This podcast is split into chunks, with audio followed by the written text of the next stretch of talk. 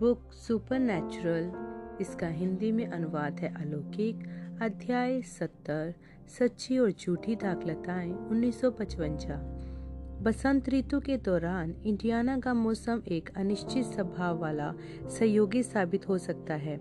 कभी तो सूरज मक्के के खेतों को हफ़्ते भर तक या दो हफ्तों तक भी सुखदायी हवा रहित दिनों के दौरान गर्मा देता है। फिर मौसम पलट जाता है और तूफानी बादल आकाश में गुमड़ने लगते हैं।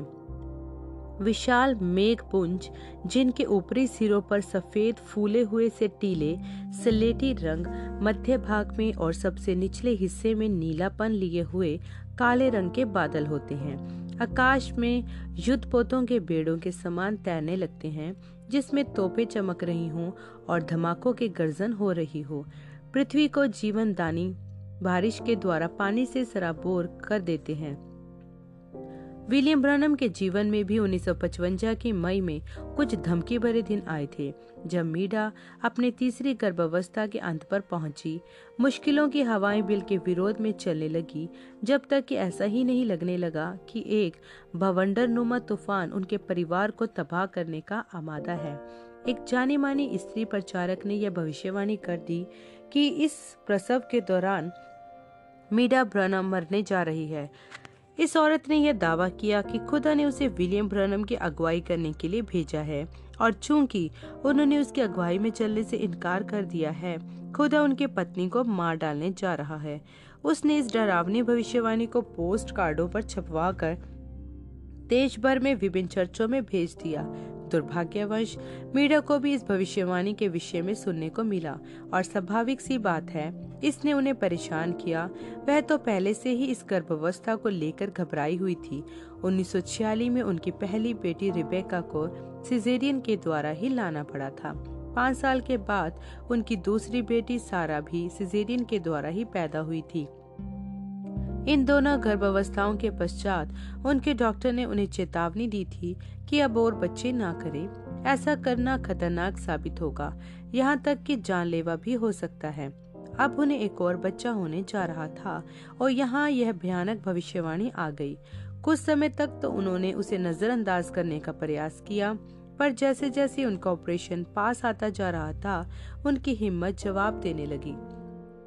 18 मई 1955 को मीडिया के तीसरे सजेरियन ऑपरेशन से एक दिन पहले बिल ने देखा कि उनकी पत्नी रो रही है। उन्होंने उन्हें तसल्ली देने का प्रयास किया। बिल, मैं चाहती हूँ कि मेरे साथ मार्जी चले। मुझे अस्पताल जाने की इच्छा नहीं हो रही है। मीडिया ब्रनम और मार्जी बार्न 1955 में बहुत अच्छी दोस्त थी। मार्जी मीडिया के साथ उनके पिछले दोनों सिजेरियन ऑपरेशनों के दौरान रही थी। लेकिन इस बार वे किसी पारिवारिक आपात स्थिति होने के कारण जेफरसन विल से बाहर थी। बिल ने उत्तर दिया, देखो प्रिय, हम मार्जी को प्यार करते हैं, लेकिन मार्जी हमारा खुदा नहीं है। मार्जी हमारी बहन है। हम मार्जी पर निर्भर नहीं हैं। हम निर्भर हो रहे हैं प्रभु यीशु पर। बिल, क्या तुम्हें लगता है कि मैं मरने जा रही हूँ? मैं नहीं जानता। लेकिन बेबी अवश्य पैदा होगा। तुम्हें एक जोसफ मिलने जा रहा है। क्या यह वही है? मैं नहीं जानता प्रिय, मैं नहीं बता सकता, लेकिन खुदा ने कहा था कि जोसफ मिलेगा और हमें जोसफ मिलेगा।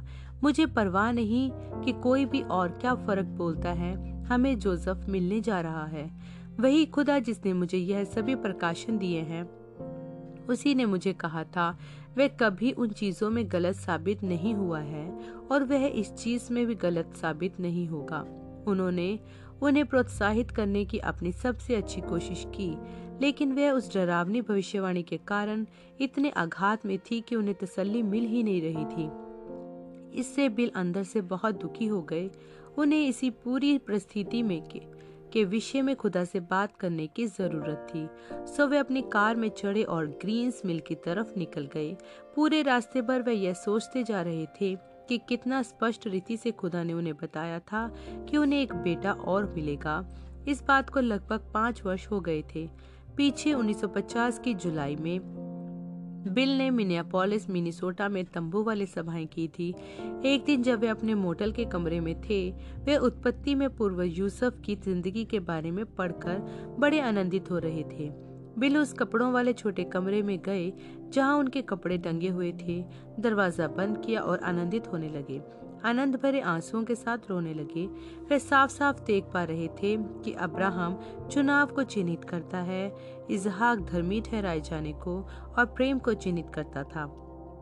याकूब अनुग्रह को चिन्हित करता था और यूसुफ सिद्धता को चिन्हित करता था, अर्थात वह मसीह की सिद्ध तस्वीर था। यूसुफ अपने पिता का प्यारा था और उसके भाई उसे नफरत करते थे, क्योंकि वह आत्मिक स्वप्नों को देखता था। बीस चांदी के टुकड़ों के लिए उसके भाइयों ने उसे गुलामी में बेच दिया था। ठीक जिस तरह यहूदा ने तीस चांदी के टुकड़ों के लिए यीशु से विश्वासघात किया था। सारी कठिनाइयों और यहाँ तक कि कैद में भी जाने के बावजूद यूसुफ मिस्र में एक शासक के पद तक उठाया गया था, जो स्वयं फिरौन के बाद दूसरा था। उस पद पर रहकर वह अपने परिवार को अकाल के दौरान भूख से मर जाने की हालत से निकालकर बचा सकता था। उसी तरह यीशु पर भी मुकदमा चला, दोषी ठहराया गया और फिर नरक की जेल में भेज दिया गया।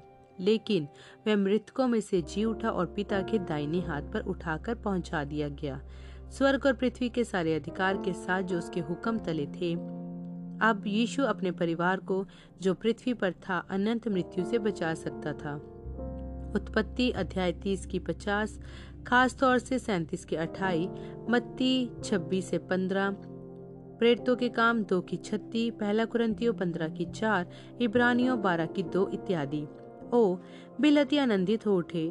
मैं किसी दिन कितना खुश होऊँगा, जब मैं पार होकर यूसुफ से जाकर मिलूँगा और उससे हाथ मिलाऊँगा, डैनियल से मिलूँगा और उससे पूछूँगा कि उसे कैसा महसूस हो रहा था, जब वे आग का स्तून वहाँ पर खड़ा था और रात भर सिंगों को रोके रहा था। उन इब्रानी लड़कों को देखूँगा कि वे कैसे उस धतकाए हुए भटिये में से निकल कर बाहर आए थे। उस पैंती खुश्ती हवा के भवंडर के साथ, जो उनके चारों ओर घूम रही थी। क्या ही अद्भुत समय होगा। खुदा बिल ने, खुदा बिल ने प्रार्थना की, मैं आपका धन्यवाद देता हूँ। यूसुफ जैसे एक आदमी के लिए, एक आदमी जो एक समय इस पृथ्वी पर जिया, एक आदमी जो मेरी ही तरह दे में था, एक आदमी जो आप पर विश्वास कर सका और आपके वचन को ग्रहण कर सका।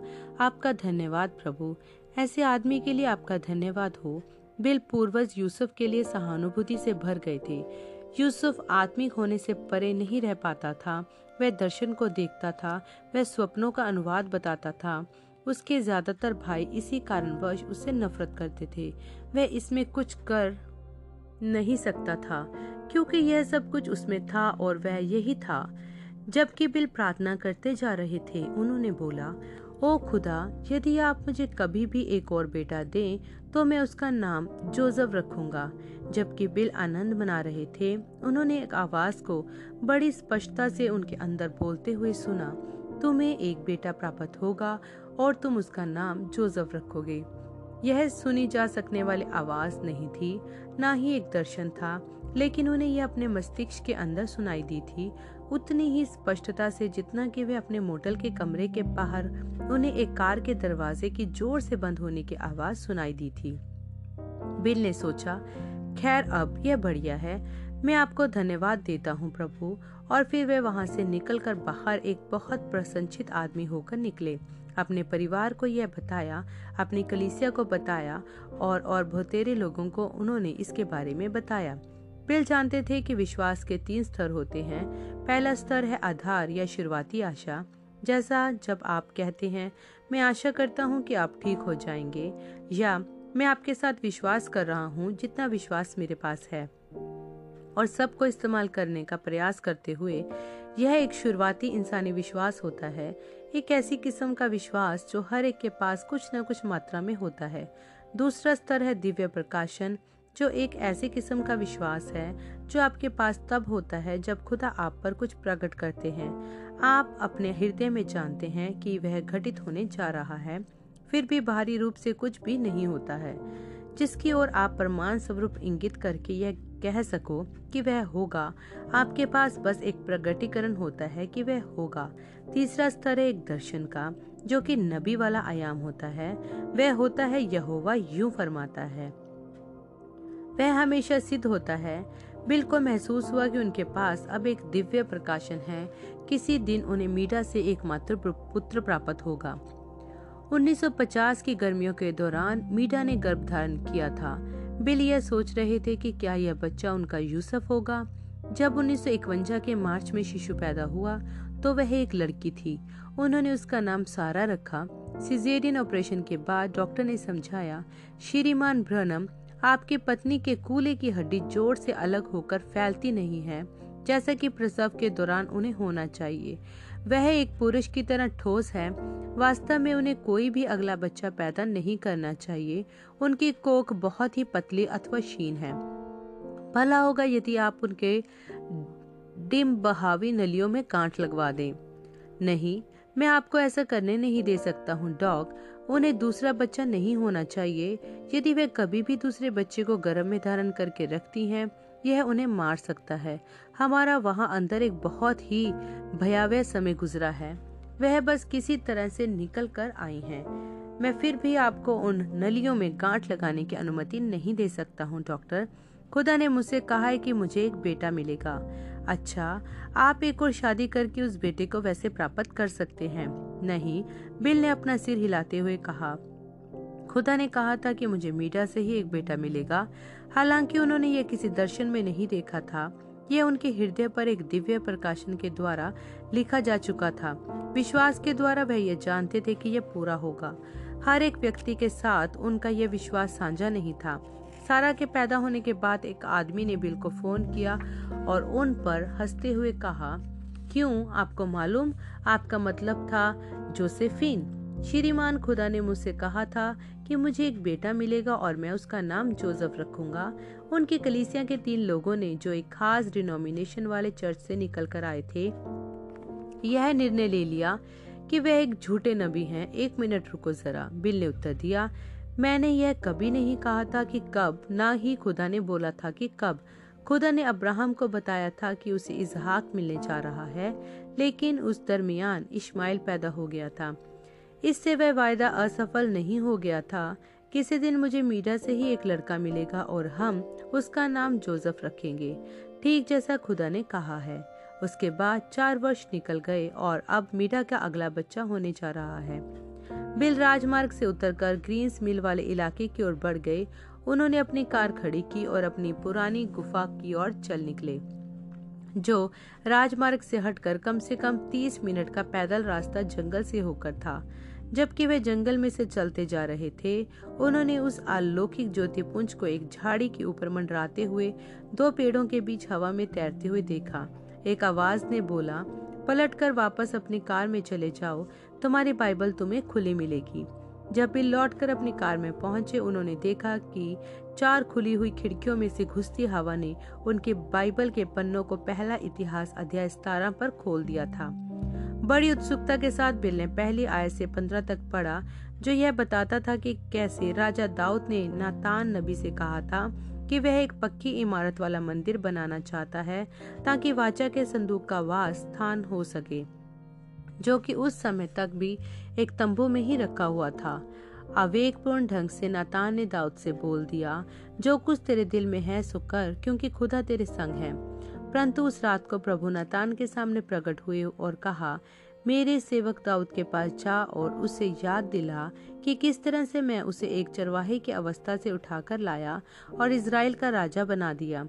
मैं उसके साथ साथ बना रहा और जहाँ जहाँ वह गया, मैंने उसके शत्रुओं को नाश कर दिया। नातान खुदा के मुँह स्वरूप दाऊद से बोलता चला गया, और ऐसा होगा, जब तेरे दिन पूरे हो जाएँगे, कि फिर तू जाकर अपने पितरों के पास चला जाए, मैं तेरे बाद तेरे वंश को उठाऊँगा, जो तेरे बेटों में से होगा, और मैं उसका राज्य स्थापित करूँगा, वह मेरे लिए घर बनाएगा।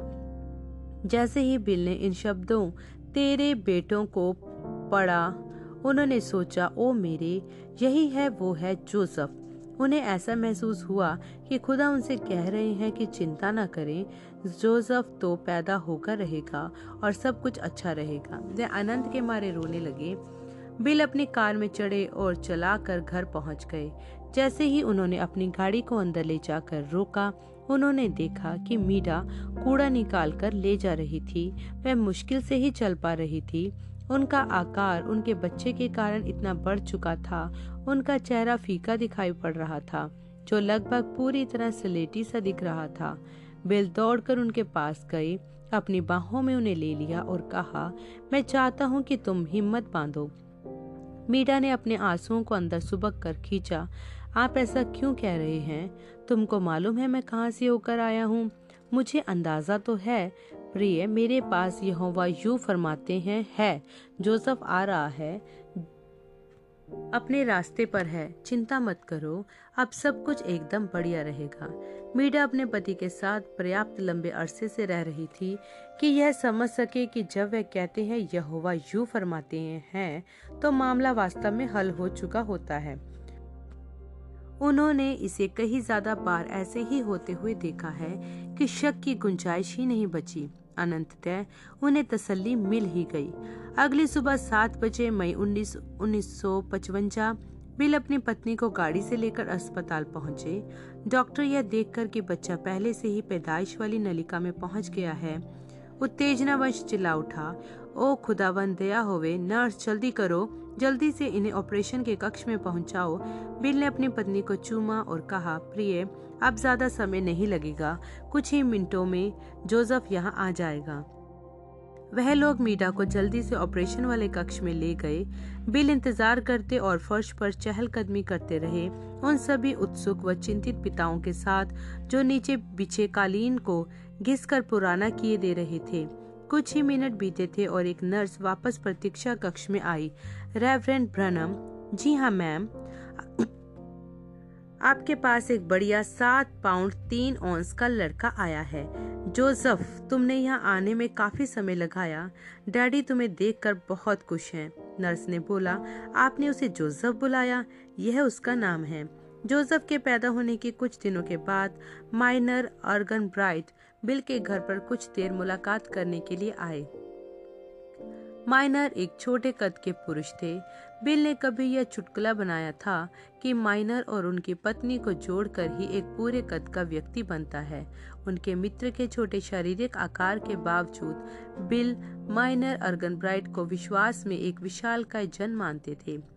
वह full gospel businessman fellowship international के वाइस प्रेसिडेंट थे। वह उस संस्था की मासिक पत्रिका फुल गॉस्पल बिजनेसमैन वाइस का संपादन भी करते थे, जो नियमित रीति से भ्रनम सभा श्रृंखलाओं पर लेख छापा करती थी। बिल माइनर को कई सालों से जानते थे और उनके मसीही चरित्र की इज़्ज़त करते थे। वह नरम, दयालु, उदार और हमेशा ही पवित्र आत्मा की अगुवाई के प्रति चैतन्य होते थे।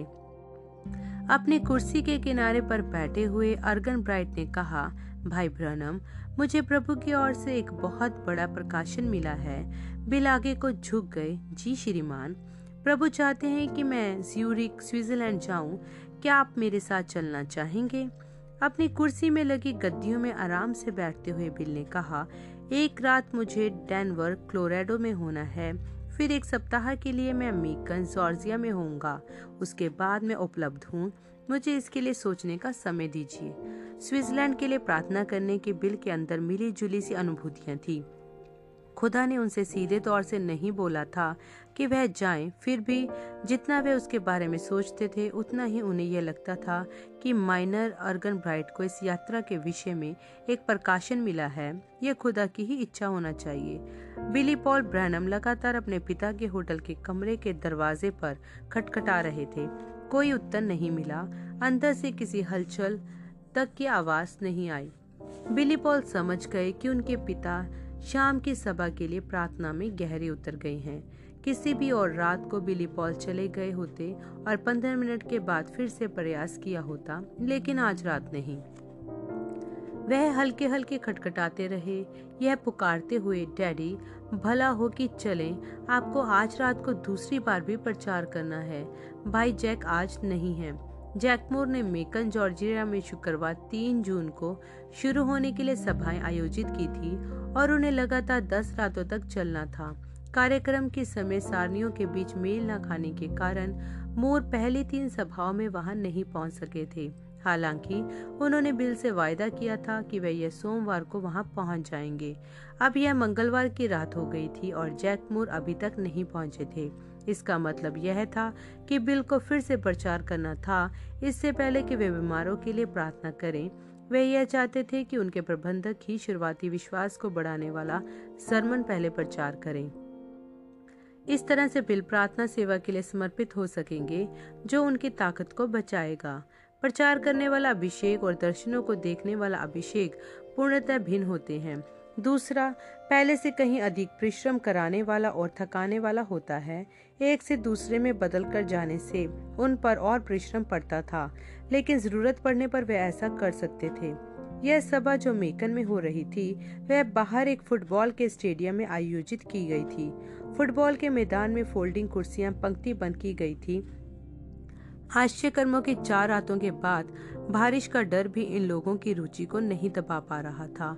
मैदान में लगी प्रत्येक फोल्डिंग कुर्सी भर गई थी। उसके अलावा स्टेडियम के बेंचें भी लगभग सारी भर गई थी। एक गोल रेखा के पास ऊँचा उठाकर एक मंच बनाया गया था। जब बिल सीढ़ियाँ चढ़कर पोडियम पर पहुँचे, उन्हें तब भी नहीं मालूम था कि वह क्या प्रचार करने जा रहे हैं।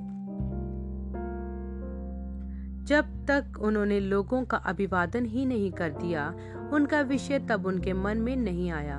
उन्होंने अपने बाइबल योएल की पुस्तक पर खोला, जहाँ पर नबी बात कर रहा था, कीड़ों के मरी के विषय में जिन्होंने पढ़ा योएल एक की चार, जो कुछ गजाम टिड्डी ने से बचा, उसे अरबो नाम टिड्डी ने खा लिया, और जो कुछ अरबो नाम टिड्डी से बचा, उसे येलेक नाम टिड्डी ने खा लिया, और जो कुछ येलेक नाम टिड्डी से बचा उसे हासिल नाम टिड्डी ने खा लिया है। फिर उन्होंने पढ़ा योएल दो की पच्चीस और जिन वर्षों की उपज अरबों नाम टिड्डियों और ये लेख और हासिल ने और गाजाम नाम टिड्डियों ने अर्थात मेरे बड़े दल ने जिसको मैंने तुम्हारे बीच में भेजा खा ली थी, मैं उसकी हानि तुमको भर दूँगा। उनकी आवाज़ में हल्की सी गूंज थी। उस समय अंतराल के कारण जो उन दर्जनों स्पीकरों के बीच था, जो खेल के मैदान के चारों ओर रोशनी के खंभों पर बाँध कर टांगे गए थे। खुदा अपनी कलीसिया को एक दाखलता स्वरूप देखते हैं। यीशु ने कहा, मैं दाखलता हूँ, तुम डालियाँ हो। यहुन्ना पंद्रह एक से छः इसीलिए जो जीवन मसीह में था, वही प्रत्येक डाली में भी होना चाहिए। सो यदि मसीह ने बीमारों को चंगा करने के द्वारा खुदा के राज्य का प्रचार किया प्रत्येक डाली जैसे ही वह उगती है, उसे भी वही चीज़ें करनी होंगी, क्योंकि उनमें वही जीवन होगा जो दाखलता में है।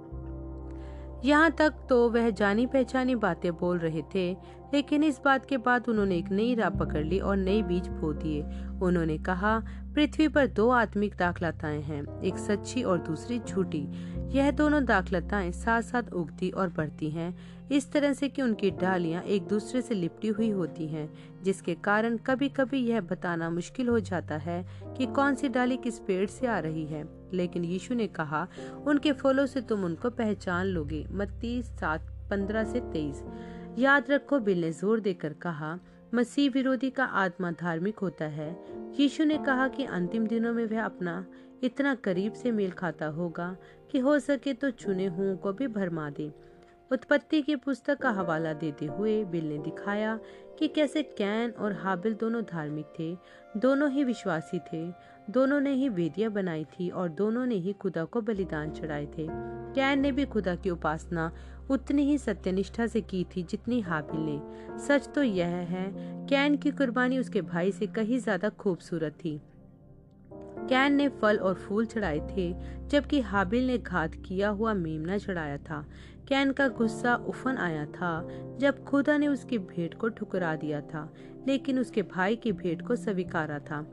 हाबिल के पास आत्मिक प्रकाशन था कि यह कोई फल नहीं था, जिसके कारण संसार में पाप आया था। पाप लहू के माध्यम से आया था।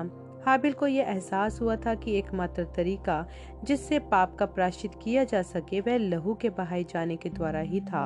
एक दिन के विषय में बोलते हुए जब खुदा का मेमना स्वयं अपना लहू गिर चुकी मानव जाति के पापों के संति दे देगा। उत्पत्ति चार, दो से तीन। बिल ने इन दोनों दाखलताओं को उत्पत्ति से लेकर गिनती तेई तक दिखाया, जहाँ पर मुआब की संतान इसराइल के गोत्रों से लड़ रहे थे। यह मुआबी, जो अब्राहम के भतीजे लूत के वंशज थे, उसी खुदा की उपासना करते थे जिसकी इसराइल करता था। ठीक जिस तरह से इसराइल के पास मूसा में एक नबी था, मुआब ने भी बलाम में एक नबी ढूंढ लिया था। मुआब ने बलाम को बहुत सारे धन का प्रस्ताव दिया था, ताकि वे खुदा से इसराइल को श्रापित करने को मांग सके। बलाम ने मुआब का प्रस्ताव स्वीकार कर लिया था। खुदा से बात करने के लिए बलाम ने सात बैल और सात मेढ़े, सात वेदियों पर चढ़ाए। लेवियों की व्यवस्था के अनुसार, यह मूलभूत रीति से एकदम सही था। गिनती तेईस की एक, उनतीस, पहला इतिहास पंद्रह की छब्बीस, दूसरा इतिहास उनतीस की इक्कीस अयुब बयालीस, सात से आठ ये पैंतालीस की तेईस। यहाँ पर बिल ने इस बात को उजागर करके अपने श्रोताओं में से कुछ को झटका दे दिया। आप पूरी तरह से मूलभूत और परंपरावादी हो सकते हो और फिर भी सीधे नरक ही जा रहे हो सकते हो, उन्होंने समझाया। हालाँकि यह दो दाखलताएँ साथ साथ ही उग बढ़ी रही थी। दोनों ही धार्मिक थी, दोनों ही आधारभूत रूप से सही थी। वह तो केवल अपने फल से ही पहचानी जाएगी। यहूदा को दूसरे चेलों से तुलना करके देखें। सालों तक यहूदा मूलभूत रूप से उतना ही सही था जितना वह बाकी सब थे। लेकिन ठीक पैंतीकुस से पहले यहूदा ने अपना फल दिखा दिया। वह पैंतीकुस तक पहुंचकर नया जन्म प्राप्त नहीं कर पाया। कई लोग यह विश्वास नहीं करते कि नए जन्म का एक तजुर्बा होता है। वह सोचते हैं कि यह सब आपके दिमाग में होता है। नहीं भाई, यह आपके प्राण में घटित होता है।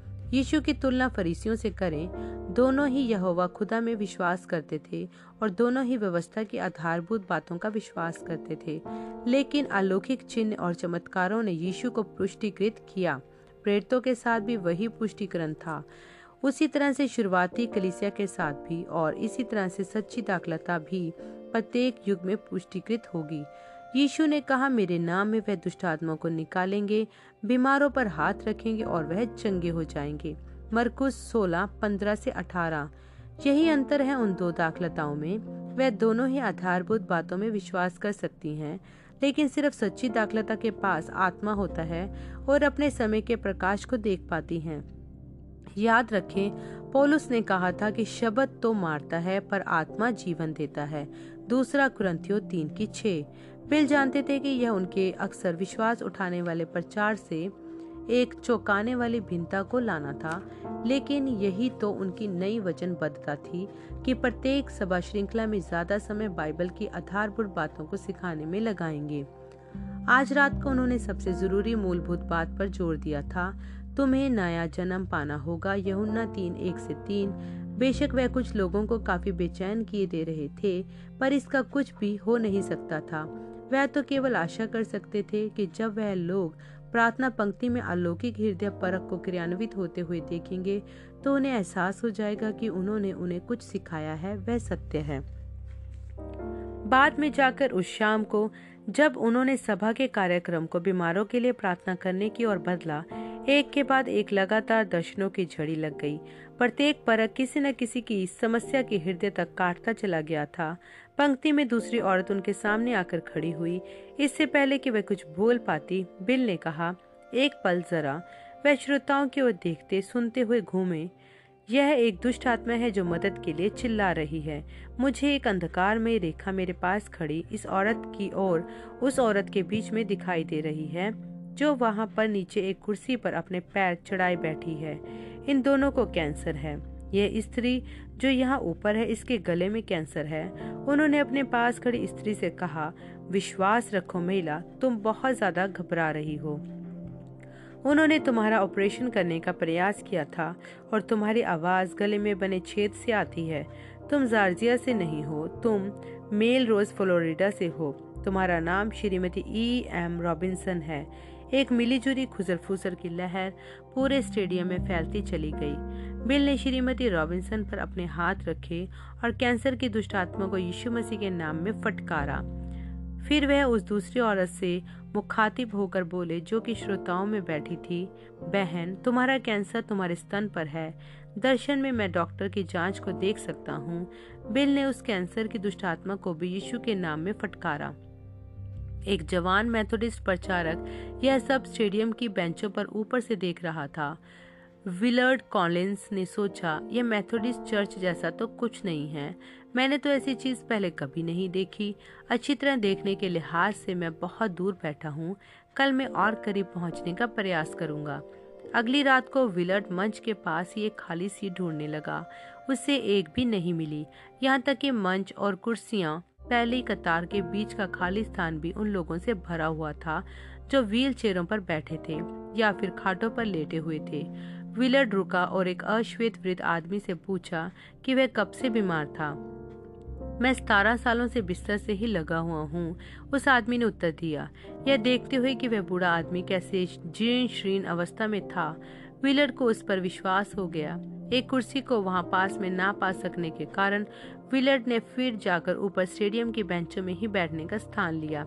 उस रात सभा के दौरान विलियम ब्रनम ने पंक्ति में आई एक स्त्री से कहा तुम एक घिनौनी चीज़ से ग्रसित हो, जिसे कैंसर कहते हैं। तुम्हारे पास ही मौत का आत्मा लटका हुआ है। लेकिन एक चीज़ है जिसकी तुम्हें चंगाई से ज़्यादा ज़रूरत है, और वह है तुम्हारे प्राण का छुटकारा। तुम पापिन हो। यदि तुम अब अभी पश्चाताप करो और अपना जीवन यीशु मसीह को दे दो, वह तुम्हें चंगा कर देंगे। उसके पश्चात कर, उसके पश्चाताप करने के बाद वह चंगी हो गई। बिल ने देखा कि वह कैसी तेज़ी के साथ सीढ़ियों से उतरकर नीचे घास के मैदान पर जा पहुँची। दूत उसके पीछे पीछे गया जब वह स्त्री उन फोल्डिंग कुर्सियों की कतारों के बीच वाले रास्ते में चलते हुए पहुँची। दूत उसके पास से हट गया और खाटों और व्हील चेयरों वाले हिस्से की ओर चला गया। अचानक से बिल ने उसी बूढ़ी अश्वेत आदमी को और इशारा किया जिससे विलर्ट कॉलिंस ने कुछ समय पहले बात की थी। आप श्रीमान, उस खाट पर क्या आप मेरा खुदा के नबी समान विश्वास करते हो? आपके पास कोई प्रार्थना कार्ड नहीं है या है? आपको ज़रूरत ही नहीं है। क्या आप मुझे अपने नबी स्वरूप ग्रहण करेंगे और मेरी आज्ञा मानेंगे? तो फिर उस घाट पर से उठकर खड़े हो जाइए। घर जाइए और अपना रात्रि का भोजन खाइए। यीशु मसीह आपको ठीक कर देंगे। आमीन। उस बूढ़े आदमी ने अपने पतले लंबे पैर खाट के किनारे से बाहर निकाले और उठकर खड़ा हो गया। किसी ने उसे मिनट भर स्थिर होने में मदद की। फिर वह अपने आप चलता हुआ पूरे फुटबॉल के मैदान के पार गया और चलते चलते स्टेडियम के बाहर चला गया। विलर्ड कॉलिंस को अपनी गर्दन में लहू दमकता हुआ महसूस होने लगा। यह तो वास्तविक है, उसने सोचा। मैं भी उस प्रार्थना पंक्ति में जाऊँगा। कई सालों से विलर्ड अमाशय के फोड़ों से पीड़ित था, जिसके कारण वह मजबूर था कि बगैर नमक मसाले का बेस्वाद भोजन ही खाता रहे। इन वर्षों में पहली बार उसे विश्वास हो चला था कि यदि विलियम ब्रनम से अपने लिए प्रार्थना करवा सके तो वह चंगा हो सकता है। प्रार्थना पंक्ति में पहुँच पाना तो बहुत मुश्किल जान पड़ता था। केवल सौ प्रार्थना कार्ड ही हर रात दिए जाते थे और उस समूह में भी पंक्ति में आने के लिए केवल पंद्रह से तीस लोगों को चुना जाता था। हर रात को सैकड़ों लोग पहले ही स्टेडियम आते थे ताकि प्रार्थना कार्ड पाने के लिए निवेदन कर सकें। गुरुवार की रात को विलट को एक भी नहीं मिला। निराश होकर वह कुछ देर तक घूमता रहा ताकि मंच के जितने पास हो सके एक सीट प्राप्त कर सके। न सिर्फ़ ठीक सामने उन लोगों के लिए जगह को आर्षित करके रखा गया था, जो व्हील चेयर और खाटों पर लाए जाते हैं, लेकिन एक जगह उनके लिए भी आर्षित करके रखी गई थी जो सभा की टेपों में रिकॉर्डिंग करते थे। व्हीलर ने देखा कि दो टेप रिकॉर्डरों के बीच एक छोटा सा स्थान खाली है।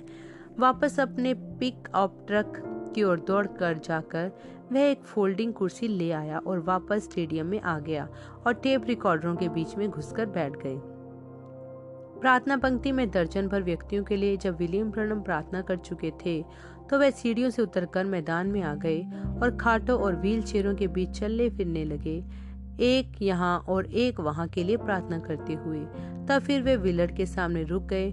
विलर के कंधे पर हाथ रखा और दुआ करने लगे, पिता, यह भी बीमार है, इसे चंगा कर दीजिए।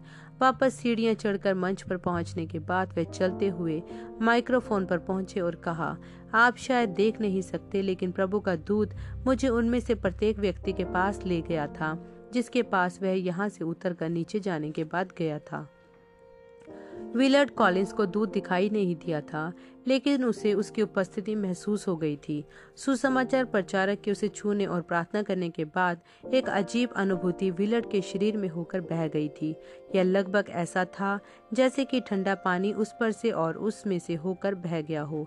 उस दिन से लेकर आगे तक वह सब कुछ खा पाता था जो उसकी इच्छा हो। उसके पेट ने उसे फिर से कभी परेशान नहीं किया। इस सभा श्रृंखला की आखिरी रात को एक खास स्त्री प्रार्थना पंक्ति में आई थी। बिल ने उसे एकदम स्ट्रिकता से बता दिया था कि उसकी समस्या क्या है और कितने ऑपरेशनों से होकर वह गुजर चुकी है। तब उन्होंने उसे बताया कि वह मेकन में नहीं रहती है। वह अगास्टा, जॉर्जिया की रहने वाली है। साथ ही साथ उसका नाम और पता भी बता दिया था। इसके बावजूद भी, जबकि उन्होंने यह कहा था कि उन्होंने उसे जीवन में पहले कभी नहीं देखा है, हालाँकि विलर्ड ने भ्रनम को इस सभा श्रृंखला के दौरान सैकड़ों लोगों के भेदों को परखते हुए देखा था। इस तथ्य ने भी उनके अचंबे को इस वाले के लिए कम नहीं किया। फिर कुछ हुआ जिसने उसे गहराई तक परेशान कर दिया। एक औरत जो उसके पीछे ही बैठी थी, उसने अपने पड़ोसी से कहा, भाई ब्रनम, निश्चय ही इस बार चूक गए हैं।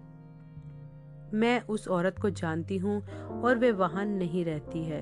संदेह ने एक पैनी बुरी सुई विलट के विश्वास में घुसा दी थी। उसने विलियम ब्रनम को यह कहते हुए सुना था, यदि मैं परख के द्वारा आपको कुछ भी बताऊँ जो गलत हो, तब फिर कुछ भी और जो मैं बताऊँ उसका विश्वास मत करना, क्योंकि इसका अर्थ यह होगा कि अब मैं अब पवित्र आत्मा की अगुवाई में नहीं हूँ। विलर्ड कॉलेज को वह कथन तार्किक लगा था। यदि ब्रनम हृदय परख में गलती कर जाए, तब तो फिर वह शिक्षा में भी गलती कर सकते हैं। अब सवाल यह था कि क्या वाकई में उनसे गलती हो गई है? कॉलिंस को यह जानना ज़रूरी था। अगले कुछ दिनों में उसने जासूसी का काम किया इस व्यक्ति और उस व्यक्ति से सवाल पूछ पूछ कर, जब तक अंत्य उसने सत्य की खोज नहीं निकाला। बात यह निकली कि गुरुवार की रात को प्रार्थना पंक्ति में आने से दो दिन पहले ही यह स्त्री जिसकी बात हो रही थी, उसने घर बदला था और अगास्ता में नए घर में चली गई थी। और यह स्त्री जो उसे जानती थी, श्रोताओं में बैठी थी, वह नहीं जानती थी कि उस स्त्री ने अपना घर बदला है। वे वाकई में अब उसी पते पर रहती थी जो विलियम ब्रनम ने बोला था। आमीन।